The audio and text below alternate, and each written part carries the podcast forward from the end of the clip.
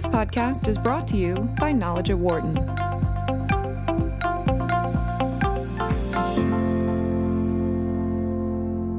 The industry of the healthcare sector has been going through uh, a significant adjustment in the last few weeks. When businesses decide to close their doors, there's usually a process that is followed to ensure an orderly exit to their operations. But what if that business is a hospital? That's what's happening here in Philadelphia with the announcement of the impending closure of Hahnemann University Hospital.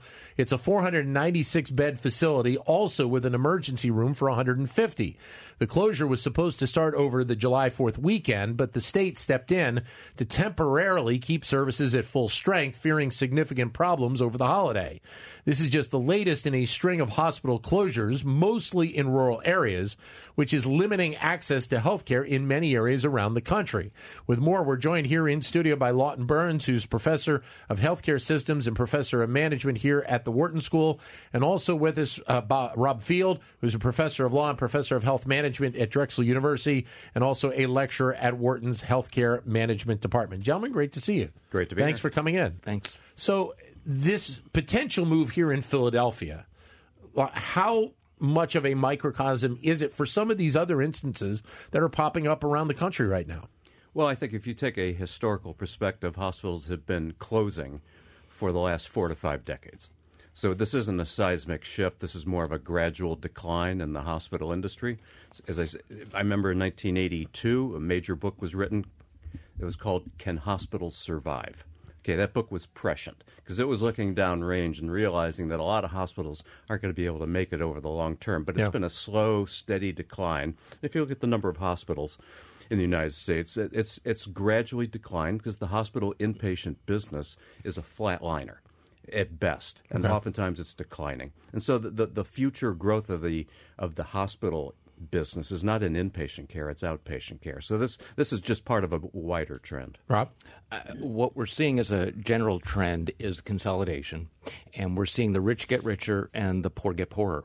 So the major hospital systems here in Philadelphia, University of Pennsylvania in particular, uh, are growing like crazy, um, and we're seeing that in, in cities around the country. They're adding high tech procedures and equipment. Uh, they're now onto gene therapy and these futuristic kinds of treatments. Uh, but the lower tier hospitals, which is what Hahnemann has been, or even the mid tier ho- hospitals, Yeah. have not been able to survive on their own. Uh, so we're seeing everything drawn to the major centers, which is a particular problem in rural areas where those centers might be 50 miles away. So, how do you gauge that, that, that mid tier or that higher tier by the number of beds that are that are in these facilities? It- it's there was a time when number of beds really mattered. Uh, now it's really the, the payer mix. Uh, hospitals like uh, Hahnemann rely heavily on Medicaid, uh, and they have a, a fair number of uninsured patients for which they don't get reimbursement.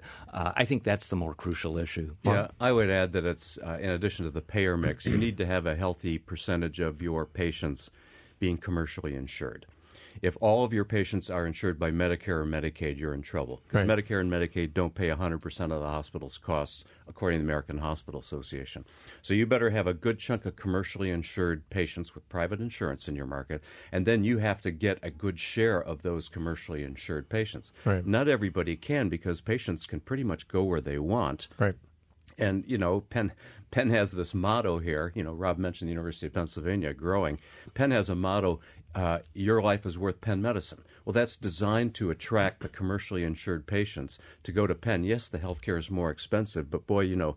You know, your life is on the line. You're willing to pay for it. Other places can't make that same claim. So, and, with the growth that we've seen, and using Philadelphia as an example right now, there are a variety of different health systems. So, when you have these health systems, an entity like Hahnemann being, even though it is owned by a company, being being kind of a single entity here in this market, makes it makes it hard for them to survive. Well, Hahnemann's got several problems. Uh, one is that Philadelphia has historically had more beds, hospital beds, than it needed. So we call Right. it an overbedded market. Right. And if you have uh, too many beds in a market, that means the hospitals are kind of grubbing for market share Right. and willing to do anything to get it. In addition, Philadelphia has historically had too many academic medical centers. So when I got here in uh, to Philadelphia in 1994, and that's when I met Rob, he's over here at the university as well. Uh, we had five academic medical centers. Hardly any other city our size has that many. You'd probably have to go to Boston or New York to find almost that many academic medical centers, and they all can't compete for the same patients. Is it similar in, in, in, some of the other big towns? You mentioned Boston, obviously being one, but when you think of like L.A., Seattle, Atlanta, are, are, you talking about similar dynamics there as well? Some of the same. In Boston, it's it's, it's clearly the case because the top two academic medical centers in Boston are, are Brigham and Women's yep. and Massachusetts General. In 1993, they merged to become one system, and so that yep. became the dominant system in Boston. And the other teaching hospitals that were affiliated with Harvard had to form rival groups, and they just haven't fared as well. Right. Yeah. So there's a, another unique aspect of Philadelphia that plays out here, which is we're the only major hosp- uh, city that doesn't have a public hospital. Uh, so as a safety net, uh, Boston, New York, uh, LA, Chicago, uh, they all have one or more hospitals run or backed up by the government that takes care of the people who can't afford to go anywhere else. Right. Um, Philadelphia lost its major public hospital in the 1970s. It was never replaced. And here we've relied on the independent hospitals, uh, nonprofit and, and for profit, to carry that burden. Well, that's a pretty tough burden. Yeah. If you're University of Pennsylvania, Jefferson, uh, one of the other large ones, you can balance it out, as yeah. Rob was saying, with the private payers. Uh, Hahnemann had no one to balance it out with. So they were bearing the burden, a burden that's subsidized by the local or county government in most other large cities, and they had no way to, to mitigate that the losses. But yeah, just, just to yep. build on on Rob's point, there's a, a plaque commemorating the prior location of Philadelphia's only public hospital on Penn's campus. It was Philadelphia General Hospital. It was closed in 77 by Mayor Rizzo at the time, for those of your listeners who were around at the time. Yeah. And we lost our only public hospital. That means the private sector had to pick up the slack. And if you look at the official statistics from the state, you can see there three or four hospitals bear the uh, disproportionate share right. of treating the uninsured, the indigents. Um, Temple is one. Mercy is another. Hahnemann was number three. Right. And so Hahnemann was, was, was treating a lot of patients who just didn't carry much in the way of reimbursement to cover their costs. But the dynamic then, when you're talking about this as, as a larger scale issue, when you look here in Philadelphia, obviously, if, if one hospital closes, you still have a variety of others that can be able to pick up the slack. In some rural areas, you don't you don't have that option. Instead of a, a one hospital, one town setup, you're talking about maybe having to drive 20, 30, 50 miles to be able to get to a hospital. And that's where you get the constriction on, on healthcare. That's right. Well, it, it's certainly a barrier, an important and serious barrier to access to healthcare because you may have outpatient or ambulatory care in those rural areas. But if your rural facility closes, you got to travel a long way. Uh, and that's, that's, you know, not not just inconvenient, that may be harmful to the patient. Yeah. Uh, rural access to health care has is a perennial problem. Just the logistics. Yeah. You have to travel further, and if it's an emergency, uh, that's a real problem. Uh, you could drive an hour to a Best Buy, but you're not going to drive an hour while you have a, a, a heart attack. Uh, so, in the era when hospitals were the center of everything, and we could afford to maintain a hospital in every little town, and it would do a little bit of everything. Yeah. Uh, it was less of a problem. Uh, but we're, now we're seeing, uh, as I was saying before, the rich getting uh, richer, uh, the business going to the big city academic medical centers, uh, the poor getting poorer or going out of business, and to the extent we rely on hospitals as centers of care, that's a problem. Is there is there a way that potentially innovation can look yes. at this. Like I, am thinking, if Amazon can put a supply chain together right. to be able to move the materials that they move all across the country, I would think that maybe there's a way to be able to innovate this to, to make it better for some of the rural areas. Yeah, to, to drop what you need uh, from a drone into your house. Yeah, or, something, or, or, yeah. or something yeah. like that. Well, uh, to a large extent, that is true. We're seeing more web-based care. Uh, we're seeing uh, electronic records where you can uh, find out what's what's going on uh, from the comfort of your own home. Yeah. you can measure vital signs, blood sugar, blood pressure, cholesterol, and so forth from your home. so that fills in a lot of the gaps. We're also seeing more outpatient care, so you don't need a full hospital to get a lot of kinds of treatment. The problem is that doesn't cover everything. So, in particular, emergencies. Uh, so, yeah. if you're being treated for diabetes, a lot of that care can come out of your home. Uh, but if you have intense chest pains in the middle of the night, what do you do then? Yeah. Right. Totally agree. I mean, you'll you'll see some structural innovations like building like slim slim down or stripped down hospitals yeah. that yeah. don't necessarily have all the services in rural areas just because they can't afford them. And by the way, people ought to understand that sometimes these rural hospitals don't have much in the way of doctors to staff them. Sure, yeah. And you know their their medical staffs are very small, and those rural hospitals are dependent on just a core number of physicians who carry a lot of the freight. Uh, so you, will have some structural innovations like that. Uh, you may also have some technological innovations like telemedicine, where you can do at least do some diagnosis remotely, right. but that's not the same as treatment or, or emergency care. Uh, and so that's going to be one of the real challenges for the rural hospitals. I, I, what then, in your mind, what does the rural areas of the country look like moving forward? Because it would seemingly be headed down a path of continuation uh, of more of these facilities closing. Well, I'll tell you what they've tried to do to forestall that. And, you know, Rob mentioned this earlier about the urban hospitals consolidating into systems. Yeah. Rural hospitals don't consolidate into systems. You know, they're, they're you know, 50, 100 miles apart, probably more. And so Yeah. what they've done is historically they've formed consortia. Consortia of rural hospitals. You know, it's like a loosely connected network of independent hospitals trying to work together, share as much as they can, Yeah. eke out as much savings as they can on similar shared administrative services like that. I don't know, you know, if that's all been successful, but that's one of the things they've tried. That's their version of consolidation. Or once in a while, they may affiliate with a larger urban based system that sees that rural area as sort of a feeder. You know, we sort of have that a little bit with Penn and Lancaster General Hospital. I don't want to call Lancaster General a feeder, and I don't, certainly don't want to call it your typical rural hospital. Yeah. Because it's a big hospital in a, in a very prosperous area, you know, an hour and a half west of here. Uh, but that's that could happen as well. Rob? Yeah. Um, the government could step in and run some of these facilities as public hospitals. That would be the model that takes place in, in major cities.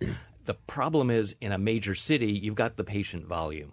Uh, you've got enough people uh, in a concentrated area that funding a safety net hospital makes some sense. Right. If you've got a small facility uh, with no doctors or a dozen doctors, uh, it's tougher for the state or the county to step in. That's what was going to be my next question because with what's going on here in Philadelphia, and maybe partly because of the timing of July 4th, the state stepped in and said, well, whoa, whoa, wait a minute, hold on. You can't close your doors like that. You can't start sending people out, that would have been going to your ER to other facilities. Keep your doors open until you actually show us a plan for what's going to happen.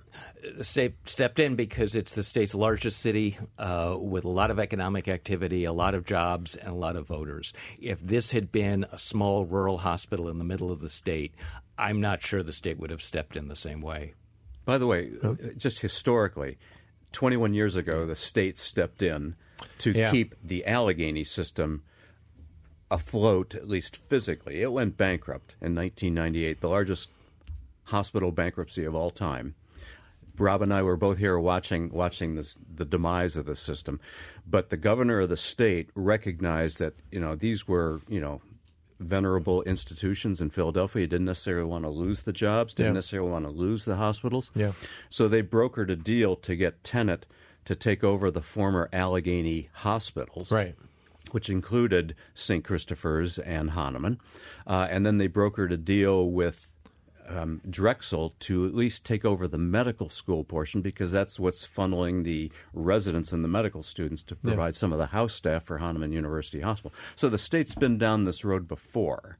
And you know the state kicked in a little money back then, but I don't think it's it's got enough money to kick in. But here. is that a, dy- a, a dynamic that you've seen play out in other states as well over, Well, over the it's course played of out here in Philadelphia before. Philadelphia. Yeah. I remember I studied the Allegheny bankruptcy, wrote a major review of its. I wrote its academic obituary. Yeah. The definitive review. It's, it's, it, and I learned an awful lot from it. First off, Philadelphia is in some ways the epicenter of hospital bankruptcies.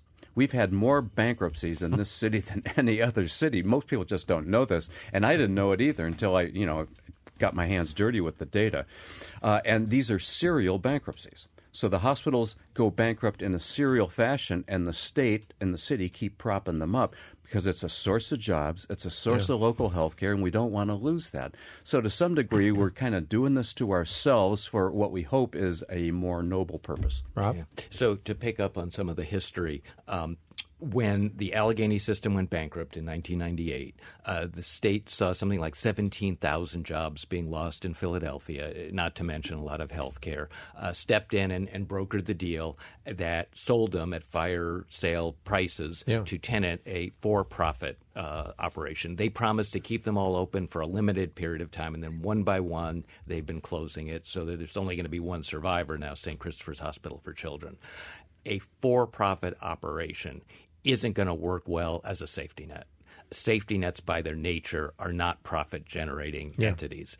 Uh, so it was really just a matter of time. But is this noteworthy? What ha- what may happen here in Philadelphia for other cities who may have some of the similar dynamics to what is playing out here in Philadelphia with Hahnemann. I mean, w- the rural hospitals that's that's one element. When you're so far away from you know what could be the main part of the system when you're right. so far away from the next hospital those are dynamics those are economic dynamics that that do not lend itself to, to success when you're talking about a major city when you have a variety of these different institutions and, and, to a degree they're playing off of one another and then you see one obviously with a history an economic history of background it makes you wonder whether or not that this is something where other cities should take note of this. Uh, they absolutely should. And I think one of the real core conflicts here, which you see at the city level and also at the national level, is we still can't decide what healthcare is. Is it a commodity yeah. where you can have a for profit company come in and make money for investors, or is this an essential public service where it's a government responsibility and the government should come in and take care of it? Um, and we've sort of tried to have it both ways, and I think that's the genesis of what happened with Hahnemann. We thought, uh, thought an investor owned company could come in and make sense of this. Um, I think other cities are going to have to look at that model and figure out if it's at all sustainable, and if it's not, make the commitment, and it's mm-hmm. a financial commitment uh, to keep things going. Huh? There's some his, other historical lessons here. I find I always find fascinating because I teach management. One is the, the, the hospitals here in Philadelphia. We had Hahnemann, we had St. Christopher's, we had Medical College of Pennsylvania, the United Hospital System, the Allegheny system in Pittsburgh came into Philadelphia starting in the late 80s through the early 90s and bought all these places up. Yeah. So they bought I think, eight hospitals plus two medical schools. This has never been done before. Yeah. And so they're coming from Pittsburgh into Philadelphia. And as Rob and I both know well, these are totally different markets, Absolutely totally different cities. Yep. And Allegheny thought it could do here what it had done out in Pittsburgh. And what they discovered to their chagrin is that this, this place is incredibly brutal as a competitive marketplace. So Tenet comes in 10 years later you know, as part of this brokered deal, and they think they can make something go with this. I don't think they understood the Philadelphia market either. And so, one, one of the things for your listeners to take away is that going into a different city is a totally different animal. And you can't just replicate what you did in one city and do it in another city and expect to be successful. But that's the nature uh, of business in general is that you want to continue your expansion, yes. even if it is halfway, you know, the other end of the state in the case of Pennsylvania or other part of the country country when you're talking about with some businesses. You're talking about going against, I, I, I believe, kind of a basic business dynamic here of saying, okay, hospital systems, maybe you need to pull back in general. Don't look to expand too much moving forward. Oh, I, you know, that business maxim uh, falls dead at the doorstep of healthcare. Oh, absolutely, I mean, yeah, um, yeah, It was a uh, the former Speaker of the House once said that all politics are local and we we've coined that phrase and adapted it. And in healthcare, we say all healthcare is local, and so it's the local marketplace. What takes place in Philadelphia, or what takes place in Pittsburgh, or what place, takes place in New York, and we we have a, a plenty of academic evidence showing that the dynamics change as you go from market to market to market, and so you can't just expect to you know roll out an expansion strategy and go into different markets and expect to succeed. Right. Yeah. I think what's going to really get the attention of politicians more than the health care is the jobs. Yeah. Uh, sure. Healthcare yeah. is the major employer in a lot of cities uh, like Philadelphia, a lot of small towns. And uh, when, when, the state stepped in 20 years ago, it was thousands of jobs that would be lost.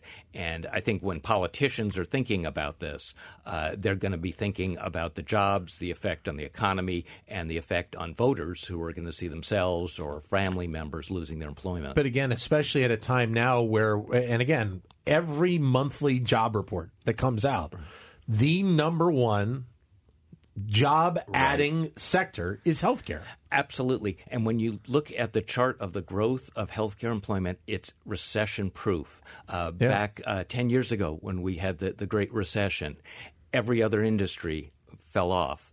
Healthcare continued adding jobs yeah. as employment was tanking nation, uh, nationwide healthcare is almost a giant jobs program in this country.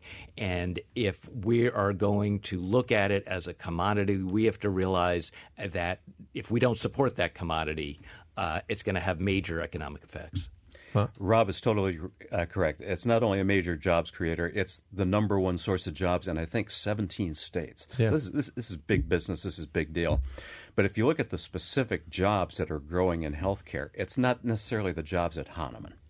Okay, the major job growth in healthcare is for the lower paid workers yeah. who are doing home health care, skill, you know, skilled nursing aid, things like that. They're not mm-hmm. necessarily research scientists or you know uh, physicians uh, working at Hahnemann. Right. Uh, and so we have to keep that in mind, which suggests that you know one of the things that Hahnemann may want to do. Uh, is to try to you know continue its survival, but maybe repurpose itself so it's a little bit more of a community institution rather than academic institution. But that's totally against the, against the grain of yeah. 170 years of history and against the grain of what most of the people there would want to see. Rob? Yeah. Um, a dynamic with Hahnemann and in most big cities, but probably not in small towns, is the value of the real estate. Uh, Hahnemann yeah. is right in the heart of Philadelphia, yep. and right uh, uh, as a nonprofit hospital, it doesn't pay taxes. Um, as a for-profit, it's a different story. But as a high end residences or offices, it's incredibly valuable. And I think that's going to be a major driver of what ultimately happens. You're listening to Knowledge at Wharton here on Sirius XM 132 Business Radio, powered by the Wharton School. Joined here in studio by uh, Rob Field of Drexel University, Lawton Burns of the University of Pennsylvania, the Wharton School. Your comments welcome at 844 Wharton, 844 942 7866. Or if you'd like, send us a comment on Twitter at BizRadio 132 or my Twitter account, which is at Dan 21 So then let's put this back in the perspective of the rural hospital for a second if you're having a conference and you're sitting down with the management of a, of a rural hospital these days, what do you tell them uh, about the dynamics of trying to be successful with some of these these outcomes, these negative outcomes, which are obviously in play. Yeah, well, I've actually studied this in specific hospitals in rural areas. The rural hospitals that are going to succeed are the ones that can attract physicians and keep them there. That means those rural communities have to have some level of amenities you know, not just cultural but educational, lifestyle that the uh, physicians and their families, you know, enjoy or want to be at. Yeah. Oftentimes, the rural hospitals will attract physicians who actually grew up in that area, and so rural hospitals will need to target their physician search activities towards doctors who came from that area, who feel an affinity towards that area. And if you can attract the doctors, then you can attract the patients. Rob? I, I, think there's another issue we have to consider is that healthcare is undergoing what every other industry is in terms of technology. Yeah. Technology yeah. is restructuring them. It's eliminating one kind of job. It's creating opportunities for new kind of job. Right. But that transition can be very painful. In healthcare, we see it more poignantly because it is such an employment driver and it affects all of us so personally. But I think this is a symptom of what's happening throughout the economy. And, and do the bigger hospital systems benefit by their resources of being able to bring yeah. in more technology than some of these yeah. these smaller rural facilities. Yeah, uh, it, it, goes back to what I was saying about the rich getting richer, and then they get richer and richer and richer. Uh, you have proton beam accelerators that cost hundred million dollars. Um, only a few uh, major medical centers can afford things like this. And as we go forward with gene therapy and other technologies, it's just going to get more and more expensive. Huh? Rob's totally correct. Uh, however, I'm not as optimistic about the prospects for even some of the major urban hospital systems. If you look at the data from the last two or three years, most of them are hemorrhaging money. Yeah. I mean, they're yeah. not even succeeding, and they've done the consolidation, and they have more commercially insured patients. But what's happening with a lot of the urban hospitals, whether they're big systems or small, is their expenses are outgrowing their revenues. Yeah. And if you have a significant share of your revenues coming from Medicare and Medicaid, that's easy to understand. And and if you don't have market power and command uh, you know, exorbitant rates from the insurance companies, you're going to be in trouble there too because you don't have enough private pay patients to offset the money you lose on the public pay patients. So that's why a lot of these hospital systems are in trouble. I think they're also in trouble because they've expanded so fast. Yeah. And they, Yeah. they thought everybody has done the same thing. Everybody's drunk the Kool Aid in building these large consolidated systems, which uh, Rob has talked about. And they all thought this was going to be the winning strategy. It's not the winning strategy unless you execute upon that in, a, in an excellent way. And most of these places haven't even thought about that. As, as, as I tell my students, hospital systems are not systemic they can't act in a co- coordinated, coherent way. They just have sort of this assemblage of assets, Yeah. you know, spread across a market, maybe multiple markets, and it gets hard to manage that. So it's the march of the lemmings. Yes, they're Yeah, just that's right. following each other over the cliff. Gentlemen, great having you here today. Thank you for your insight. Thank you. Appreciate it. Thanks. Joining me in studio, Rob Field from Drexel University, Lawton Burns from here at the Wharton School. For more insight from Knowledge at Wharton, please visit knowledge.wharton.upenn.edu.